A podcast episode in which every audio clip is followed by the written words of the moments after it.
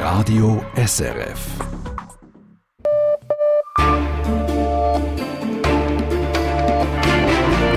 Radio S R F, Echo der Zeit mit Roger Brändlin.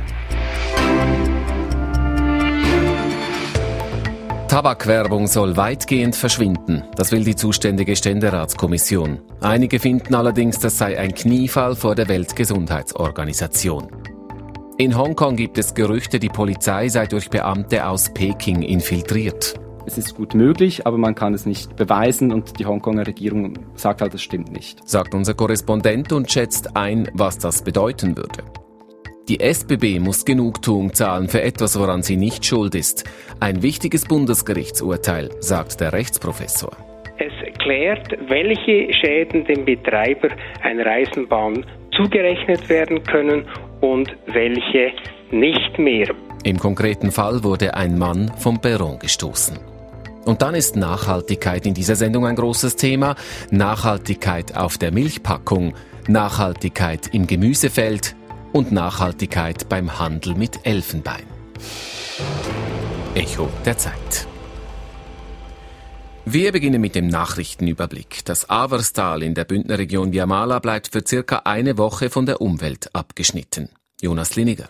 Grund ist ein Felssturz auf der Hauptstraße zwischen Innerferrera und Cresta, der gestern Nachmittag niederging. Momentan wird laut dem Tiefbauamt Graubünden geprüft, wie das Averstal während der Aufräumarbeiten versorgt werden kann. Sehr wahrscheinlich geschehe dies über den Luftweg, sagte ein Sprecher dem Fernsehen der Rätoromanischen Schweiz. Weltweit ist die Zahl der Masernfälle in den ersten sechs Monaten des Jahres deutlich angestiegen. Die Weltgesundheitsorganisation W H O meldet, dass in über hundertachtzig Staaten mehr als dreihundertsechzigtausend Masernfälle gezählt worden seien. Das sei dreimal so viel wie im ersten Halbjahr zweitausendachtzehn. In afrikanischen Ländern sei die Zahl zehnmal höher als vor einem Jahr. Die W H O empfiehlt Reisenden, sich zu impfen. In der Schweiz liegt die Impfquote bei Zweijährigen laut dem Bundesamt für Gesundheit bei siebenundachtzig Prozent. Ziel des Bundes und der W H O ist die Eliminierung von Masern. Dafür brauche es eine Impfrate von fünfundneunzig Prozent. Die nächste Meldung betrifft den Handelsstreit zwischen China und den U S A. Die U S-Regierung will weitere Zölle auf bestimmte Produkte aus China erheben. Den Zeitpunkt dafür hat sie nun aber verschoben. Es geht unter anderem um Mobiltelefone, Laptops, Spielkonsolen sowie Schuhe und Kleidungsstücke. Auf diese Produkte werden erst ab dem fünfzehnten Dezember Zölle erhoben, wie der U S-Handelsbeauftragte mitteilte. Damit sind diese Güter im Weihnachtsgeschäft nicht von Zöllen betroffen. Ursprünglich hatte U S-Präsident Donald Trump diese Zölle in der Höhe von zehn Prozent für den fünfzehnten September angekündigt. Sie sollen für fast alle Importe aus China gelten. Manche Produkte würden hingegen dauerhaft von den Zöllen ausgenommen, etwa solche, die wichtig für den Gesundheitsbereich oder die nationale Sicherheit seien, so der Handelsbeauftragte. Dänemark hat sich offiziell bei ehemaligen Heimkindern entschuldigt, die in einem Knabenheim sexuell missbraucht worden waren. Im Namen ihres Landes möchte sie die Betroffenen um Entschuldigung bitten, sagte Regierungschefin Mette Frederiksen. Frederiksen sprach von einem Versagen des dänischen Staats, der die Aufsicht über das Heim gehabt habe und nichts unternommen habe. Die psychischen und sexuellen Übergriffe geschahen zwischen neunzehnhundertsechsundvierzig und neunzehnhundertsechsundsiebzig. Einem Untersuchungsbericht zufolge waren hunderte Buben betroffen. Erst zweitausendfünf kamen die Fälle durch eine Dokumentation des dänischen Rundfunks ans Licht.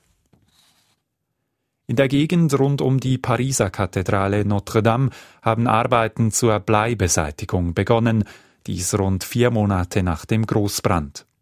Die Stadtbehörden haben rund um die Kathedrale mehrere Straßen und Brücken abgesperrt.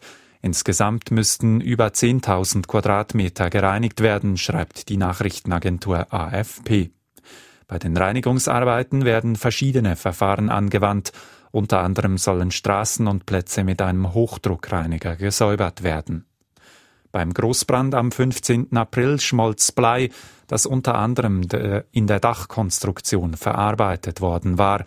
Verschiedene Verbände kritisierten die Stadt Paris, sie habe nicht ausreichend über das Ausmaß der Bleiverschmutzung informiert. Die Börsendaten von S I X.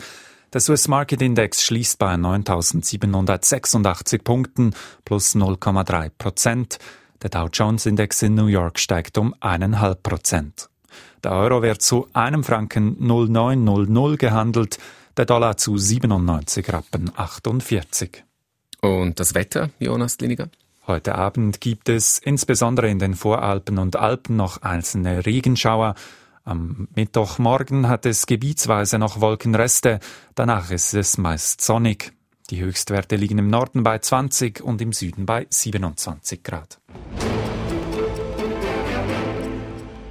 Zigaretten und andere Tabakprodukte sollen in Schweizer Zeitungen nicht mehr zu sehen sein und auch die Werbung über das Internet soll verboten werden. Dafür hat sich die Gesundheitskommission des Ständerats heute einstimmig ausgesprochen, bei zwei Enthaltungen. Bisher waren solche Forderungen immer gescheitert. Aus dem Bundeshaus der Bericht von Philipp Burkhardt. Diese Vorlage könne man rauchen. Das war das Motto vor drei Jahren im National- und Ständerat, als der Bundesrat einen ersten Anlauf unternahm, um Tabakwerbung auf Plakaten, im Kino und in den Medien zu verbieten. Beim zweiten Anlauf verzichtete der Bundesrat dann nach heftiger Kritik in der Vernehmlassung gleich selbst auf irgendwelche Werbeverbote. Umso überraschender ist jetzt das deutliche Resultat in der ständerätlichen Gesundheitskommission. Mit elf zu null Stimmen bei zwei Enthaltungen spricht sie sich für ein Werbeverbot zumindest in Printmedien und im Internet aus. Dies dürfte vor allem mit der Volksinitiative Kinder ohne Tabak zusammenhängen, die am zwölften September eingereicht wird.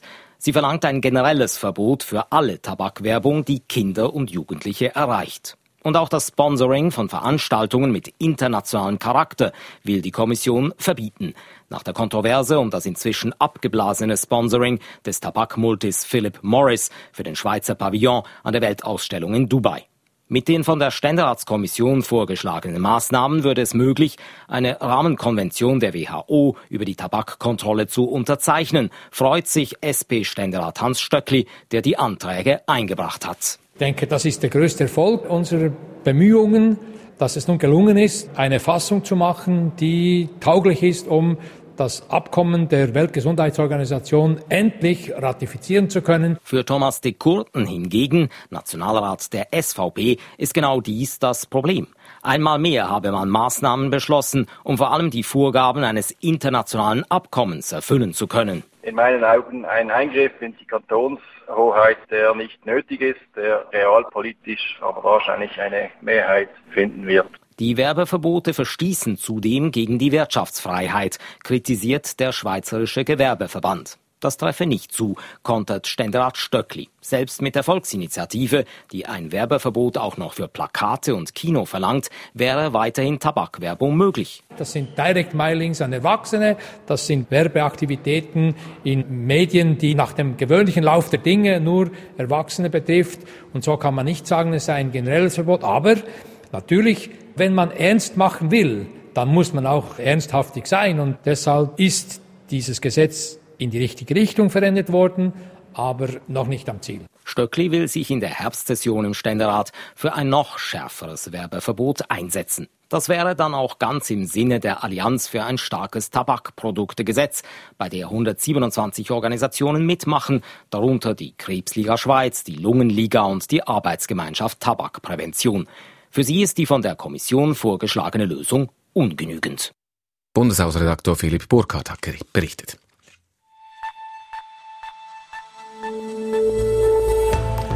Sie hören das Echo der Zeit auf Radio S R F. Folgenden Fragen gehen wir heute noch nach. Wie verhältnismäßig ist die Gewalt der Polizei in Hongkong und wer gibt die Befehle? Warum muss die S B B Genugtuung bezahlen, wenn ein Mann einen anderen Mann vom Perron stößt? Wie viel Nachhaltigkeit steckt im neuen Nachhaltigkeitslabel auf Milchpackungen und wie viel Nachhaltigkeit steckt in der Schweizer Landwirtschaft generell? Und warum regelt das internationale Artenschutzabkommen eher den Handel als den Schutz von Tier und Pflanze?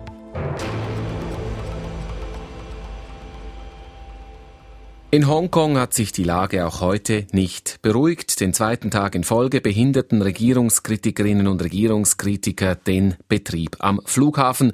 Die Wut der Demonstrierenden richtet sich zunehmend nicht nur gegen die Regierung, sondern verstärkt auch gegen die Polizei und deren gewaltsames Vorgehen.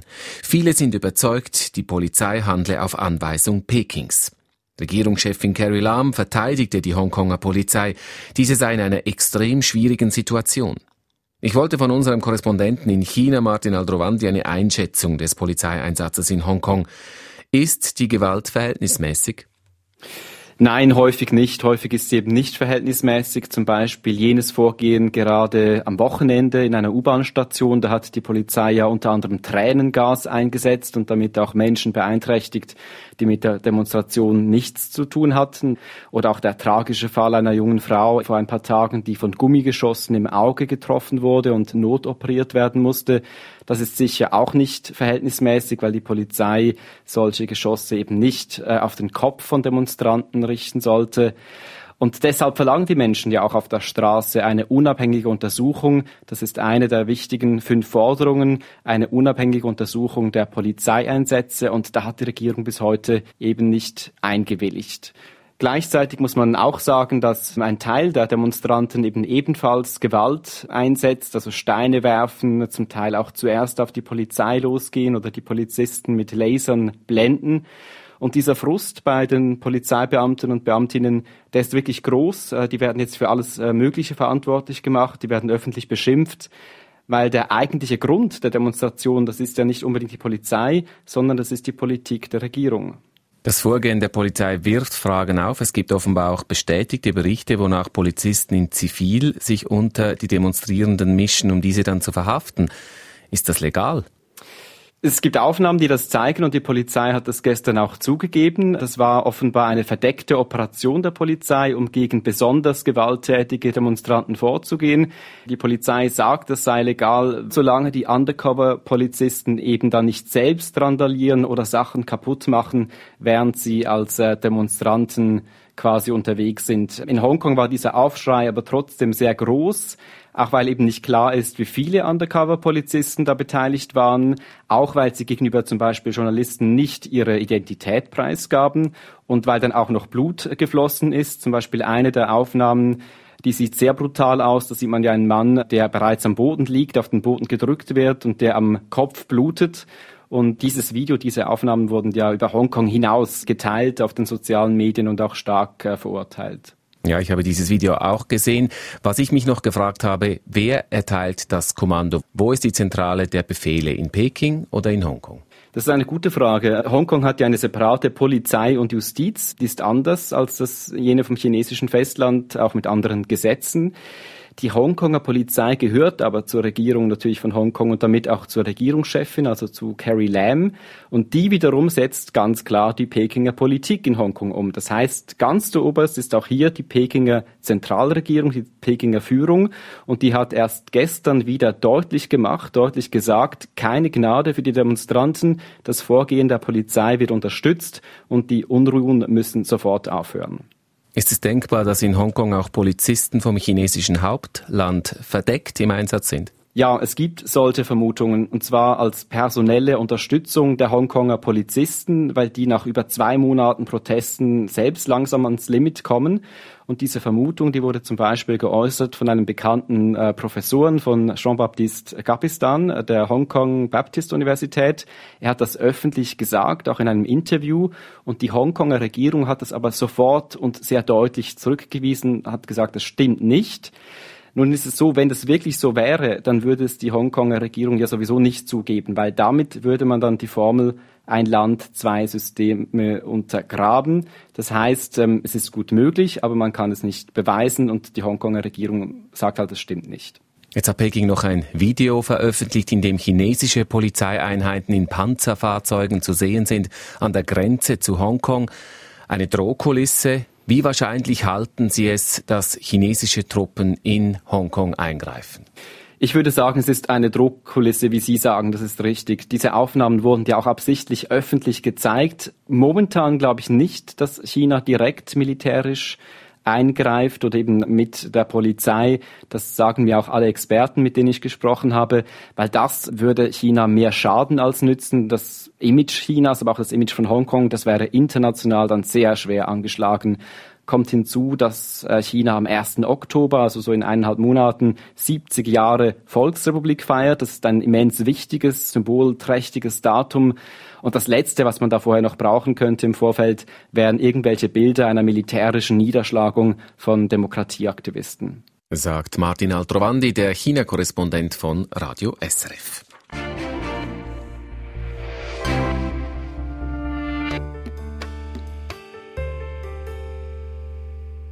Ein alter Mann wird in einem Bahnhof von einem Zugsperron auf die Schiene gestoßen, an einen fahrenden Zug heran. Der Zug schleift den Rentner mit. Dieser überlebt, wird aber schwer verletzt. Nun muss die S B B diesem Mann fünfunddreißigtausend Franken Genugtuung bezahlen. Die S B B, die eigentlich nichts dafür kann. Das hat das Bundesgericht so entschieden. Ein psychisch kranker Mann hatte den Rentner vom Perron gestoßen. Tobias Gasser mit der Erklärung, warum die dennoch die S B B haftbar macht. Es hat was Ungerechtes. Die S B B war nicht Verursacherin des Vorfalles, sie hat ja den Pensionär nicht unter den Zug gestoßen und muss jetzt trotzdem zahlen. fünfunddreißigtausend Franken hat die geschädigte Person verlangt und bekommt sie jetzt auch. Walter Fellmann ist Professor für Privatrecht an der Universität Luzern und Anwalt, spezialisiert auf Haftungsrecht. Er hat das Urteil studiert und kommt zum Schluss: Nach Meinung des Bundesgerichtes liegt ein Geschehen, wie es hier zur Diskussion steht, nämlich dass jemand vor den Zug gestoßen wird, immer noch im Rahmen des Betriebsrisikos der Eisenbahn. Hier komme die sogenannte Gefährdungshaftung zur Anwendung. Gefährdungshaftung heißt, dass ein Verschulden des Betreibers nicht erforderlich ist. Die S B B hat also auch dann Genugtuung zu zahlen, wenn sie keine Schuld am Vorfall trägt. Bei der Gefährdungshaftung geht es also um Betriebsrisiken, die man nie ganz ausschließen kann. Die S B B profitiere ja auch vom Betrieb einer Eisenbahn. Überlegung des Gesetzgebers ist die, der Betreiber einer Eisenbahn profitiert letztlich von dieser Gefahr, die er da letztlich unterhält. Er hat Einnahmen, er kann letztlich eben Eisenbahntickets und so weiter veräußern und aus diesem Grund soll er auch für alle damit verbundenen Risiken einzustehen haben. Die rechtliche Haftung der S B B ist im Eisenbahngesetz geregelt. Darin gibt es auch Ausnahmen, zum Beispiel bei höherer Gewalt wie Naturkatastrophen oder Unwetter oder wenn Drittpersonen den Schaden verursachen. Genau auf diese Ausnahmebestimmung berief sich die S B B und bekam vor Bundesgericht aber nicht Recht. Diese Ausnahmebestimmung komme hauptsächlich bei Selbsttötungen zur Anwendung. Da müsse die S B B nicht haften, schreibt das Bundesgericht. Die S B B selbst wollte nicht im Interview zum Urteil Stellung nehmen. Sie schreibt auf Anfrage, sie prüfe das Urteil und treffe falls nötig Maßnahmen. Steht die S B B jetzt unter Druck, für mehr Sicherheit auf den Perrons zu sorgen, dass eben solche Vorfälle nicht mehr vorkommen? Nein, sagt Privatrechtler Fellmann. Sie sprechen damit eigentlich den sogenannten Rückschaufehler an. Wir alle unterliegen diesem Fehler und der liegt darin, dass man nach einem Unfall, je dramatischer ist, desto mehr die Auffassung hat, der Unfall wäre vermeidbar gewesen.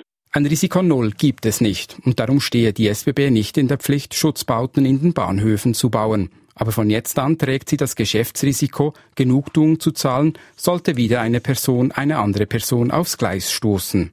Inlandredaktor Tobias Gasser hat berichtet. Ab September wird auf den Milchpackungen im Laden ein neues Label zu sehen sein, ein Nachhaltigkeitslabel. Die Milchbranche hat dieses heute präsentiert. In Rot für die Schweiz und Grün für die Umwelt ist der Aufdruck gehalten. Die Milch mit dem neuen Nachhaltigkeitslabel soll im Laden dann auch etwas mehr kosten. Ob die Konsumentinnen und Konsumenten dann aber wirklich nachhaltiger produzierte Milch erhalten, ist fragwürdig. Der Konsumentenschutz zumindest spricht von einer Täuschung. Priscilla Imboden.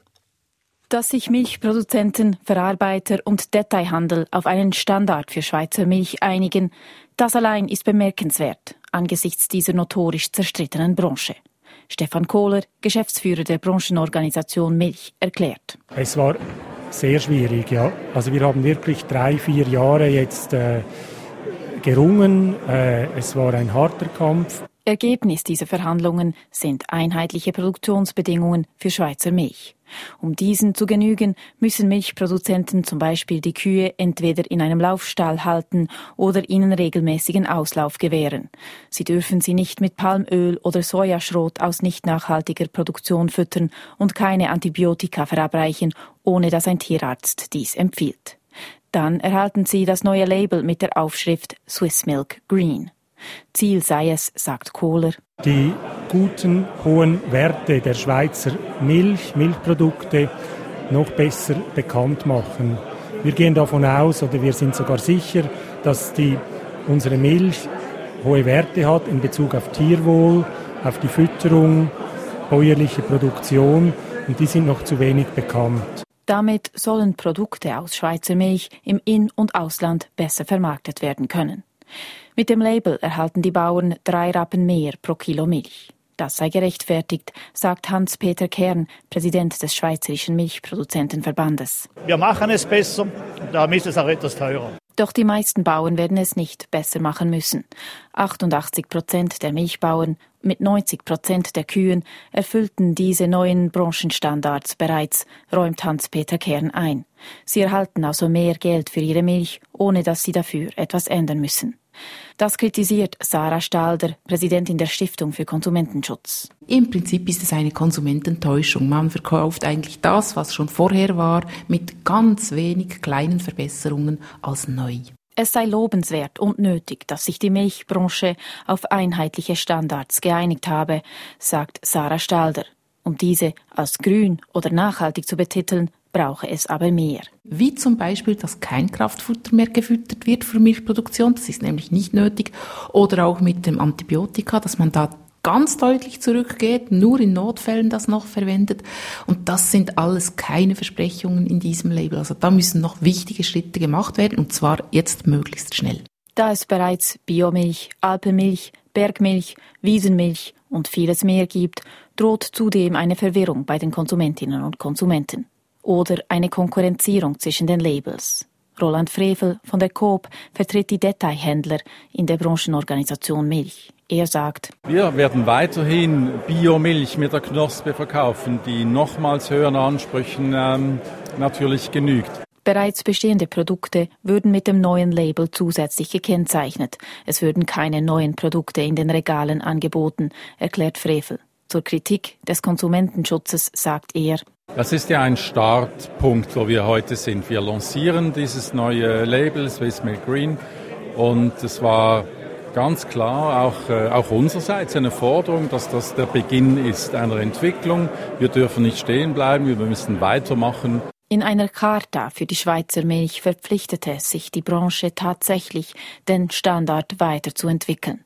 Es könnte allerdings eine Weile dauern, bis sie sich erneut einigen kann. Bis dahin bedeutet die Aufschrift Swiss Milk Green weitgehend dasselbe in Grün. Priscilla Imboden hat berichtet, ja, Nachhaltigkeit scheint so oder so ein Verkaufsargument zu sein, sonst würde die Milchbranche wohl kein eigenes Label dafür kreieren. Da stellt sich auch die Frage, wie nachhaltig denn unsere Landwirtschaft insgesamt ist. Zu wenig, kommen die Autoren einer neuen Studie zum Schluss, und sie fordern vom Bund eine aktivere Landwirtschaftspolitik. Die Allgemeinheit bezahle für Lebensmittel, die im Laden zwar günstig sind, indirekt sehr viel. Das könnten sich die Schweiz und die Welt insgesamt nicht länger leisten. Klaus Ammann. Für günstige Lebensmittel bezahlen wir eigentlich insgesamt viermal, meint Frank Eyhorn, Berater für nachhaltige Landwirtschaft bei der Entwicklungsorganisation Helvetas. Einmal an der Kasse des Supermarkts, ein zweites Mal über die Subvention an die Landwirtschaft. Wir zahlen zudem dafür Schäden von dieser intensiven Landwirtschaft, wie zum Beispiel fürs Trinkwasser oder Antibiotikaresistenz, wieder zu beheben. Und wir zahlen ein viertes Mal für zunehmend hohe Gesundheitskosten, die im Zusammenhang mit Ernährung stehen. Und diese Kosten steigen stetig weiter an, während immer mehr Menschen ernährt werden wollen. Frank Eyhorn hat eine Studie zum Thema mitverfasst, die in der renommierten Fachzeitschrift Nature Sustainability erschienen ist. Die aktuelle Landwirtschaftspolitik sei nicht nur zu teuer, sie habe auch negative Auswirkungen auf Umwelt, Gesundheit und Gesellschaft. Stichwort Armut unter Bauern weltweit. Aber wir sehen ja auch, dass in der Schweiz die bäuerliche Bevölkerung eher ein tieferes Einkommen hat und Lebensmittelproduktion, auch dann nachher die Verarbeitung, sehr schlecht entlöhnt wird. Weiter wie bisher sei deshalb keine Option für die Landwirtschaftspolitik. Da konventionelle Landwirtschaft, die möglichst große Mengen ernten will, dort die biologische Landwirtschaft, die in erster Linie auf Umweltverträglichkeit achtet. Beide Seiten sehen Bedarf für Veränderungen, stehen sich aber feindselig gegenüber, stellt Frank Eyhorn fest.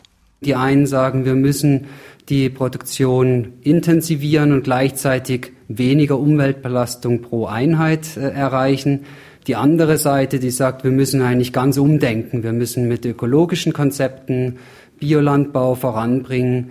Und dieser Streit, dieser sehr ideologisch geführte Streit auf beiden Seiten, der lähmt die Diskussion, der lähmt das Vorwärtskommen. Es brauche eine Kombination von beidem, betont Berater Eyhorn. Konkret fordert er Maßnahmen in drei Bereichen. Erstens, nachhaltige Landwirtschaft, ob mit oder ohne Biolabel, sollte gezielt gefördert werden.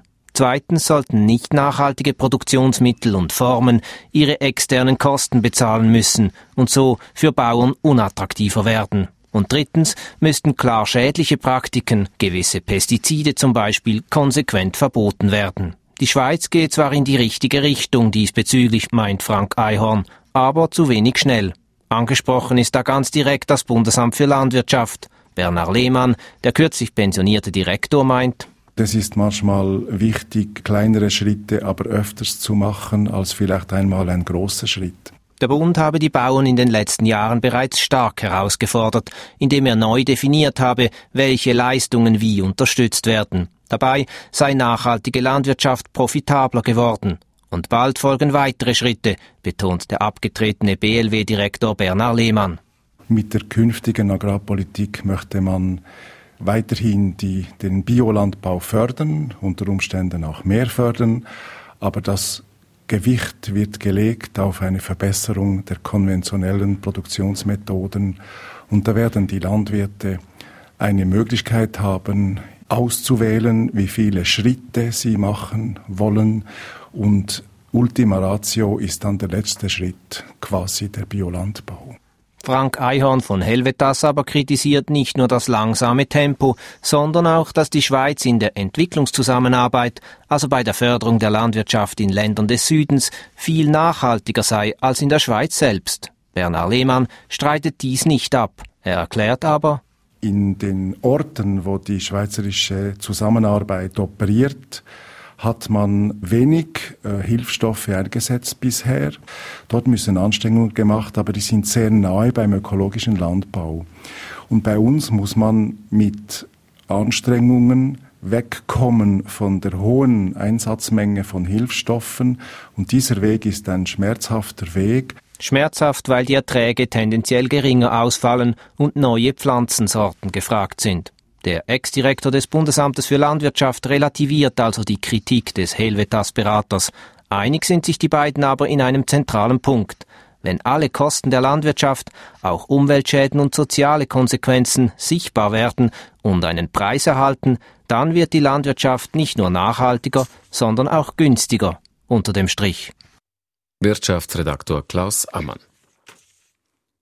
Es gibt weltweit fünftausend Tierarten und dreißigtausend Pflanzenarten, mit denen darf kein Handel betrieben werden oder der Handel ist zumindest eingeschränkt. Elefanten und ihr Elfenbein gehören zum Beispiel dazu. So ist es im Artenschutzabkommen C Ites festgehalten, das neunzehnhundertdreiundsiebzig geschlossen und von hundertdreiundachtzig Staaten unterzeichnet wurde. Diese hundertdreiundachtzig Staaten treffen sich diese Woche in Genf, um über einige anstehende Fragen zu diskutieren. Einige afrikanische Staaten wollen zum Beispiel den Handel mit Elfenbein lockern. Maren Peters hat in Bern den Leiter der Schweizer Delegation getroffen, und zwar an einem passenden Ort, im Lager nämlich, in dem der Bund die verbotene Ware aufbewahrt, die konfisziert wurde. Der Weg führt ins dritte Untergeschoss eines Lagerhauses. Es ist kühl und lichtlos. Die schwere Stahltür verrät nichts Ungewöhnliches. Trotzdem ist sie schwer gesichert. Wenn jemand die Tür aufbricht oder wenn die Tür länger als fünfzehn, zwanzig Sekunden offen ist, dann gibt es einen Alarm zur lokalen Polizei und die sind in ein paar Minuten da. erklärt Matthias Lörtscher, der als einer der wenigen den Schlüssel zu dieser Tür hat. Aus gutem Grund. Der Mann in buntem Hemd und Sandalen ist Chef der Schweizer Vollzugsbehörde des Artenschutzabkommens und hat damit auch die Oberaufsicht über die konfiszierten Schätze. Die Tür geht auf und der Blick fällt auf riesige Elefantenzähne, deckenhohe Regale, die bis oben vollgestopft sind mit Krokodillederschuhen und Elfenbeinfiguren und einem Garderobenständer, der unter der Last dicker Raubtierfelle fast zusammenbricht. Es hängen hier sehr viele Pelze von Wildkatzen, von, von Wolf und, äh, und Bär, aber auch einige hundert oder auch tausend Exemplare aus, aus geschnitztem Elfenbein oder auch rohes Elfenbein, also ganze Zähne oder auch Stücke. Sowie diverse andere Objekte von geschützten Arten. Reptilledertaschen, Panzer von Meeresschildkröten, Papageienfedern. Es sind alles Objekte, die der Schweizer Zoll in den letzten Jahrzehnten beschlagnahmt hat, weil der Handel mit ihnen entweder ganz verboten war oder die notwendige Bewilligung fehlte. Dennoch ist global gesehen nur ein winziger Teil der bedrohten Tiere und Pflanzen durch das Artenschutzabkommen geschützt. Der größte Teil dürfe ganz legal gehandelt werden, betont Matthias Lörtscher. Von den fünfunddreißigtausend Arten, die unter das Übereinkommen CITES fallen, das, wo der Handel geregelt ist, das sind nur tausend Arten, wo der Handel verboten ist. Bei allen anderen Arten ist der Handel erlaubt, vorausgesetzt er ist nachhaltig und auch dokumentiert. Das Abkommen sei eben kein Artenschutz, sondern ein Handelsabkommen, sagt der Experte, der die Schweiz in den anstehenden Verhandlungen vertritt. In den kommenden zwei Wochen erwartet er schwierige Verhandlungen. An dieser Konferenz werden wir über fünfzig neue Vorschläge debattieren, wo neue Arten aufgenommen werden sollen. Bei einigen Arten, wie Elefanten oder Breitmaulnashörnern, könnte das totale Handelsverbot auch wieder gelockert werden. Das fordern zumindest einige afrikanische Länder wie Sambia oder Namibia. Wenn es nach ihnen geht, soll auch der Handel mit Elfenbein und Tierhäuten zum Teil wieder gelockert werden. Doch das ist sehr umstritten. Im Moment ist der Elfenbeinhandel komplett verboten. Der illegale Handel floriert trotzdem. Davon zeugen nicht zuletzt die vielen Elefantenstoßzähne und aus Elfenbein geschnitzten Figuren, die in der Konfiskatenkammer des Bundes lagern. Bei diesen sehr wertvollen Objekten, da ist effektiv die organisierte Kriminalität involviert. Also nicht nur Elfenbein, auch was Sie hier hinter sich sehen, sagt Matthias Lörtscher und greift ein kleines plastikverpacktes Päckchen aus einem Wandregal voller ähnlicher Päckchen. Unter der Verpackung kommt ein feiner, gewebter Schal zum Vorschein. Ein Schal aus Chatouche. Das ist die Wolle der Tibetantilope, auch Anhang eins, wo so ein Objekt bis zu zwanzigtausend Franken kostet auf dem Schwarzmarkt, ist illegal. Und bei Kriminellen sehr gefragt, denn die Nachfrage ist groß, auch in der Schweiz. Und das Risiko, erwischt zu werden, klein. Und selbst wenn, die Strafen bei Verstößen gegen das Artenschutzabkommen sind vielerorts allzu milde. Die Verlockung ist umso größer. Daran wird auch die nächste Verhandlungsrunde über das Artenschutzabkommen kaum etwas ändern. Die Bestände in der Berner Konfiskatenkammer dürften also weiter wachsen. Für heute ist Schluss mit der Besichtigung. Aus der Konfiskatenkammer Maren Peters. Schluss ist auch mit dem Echo der Zeit, für heute zumindest, am Dienstag, dem dreizehnten August. Verantwortlich für diese Ausgabe war Anna Trexel, für die Nachrichten Janine König und am Mikrofon verabschiedet sich jetzt Roger Brändlin. Eine Sendung von Radio S R F. Mehr Informationen und Podcasts auf s r f punkt c h slash news.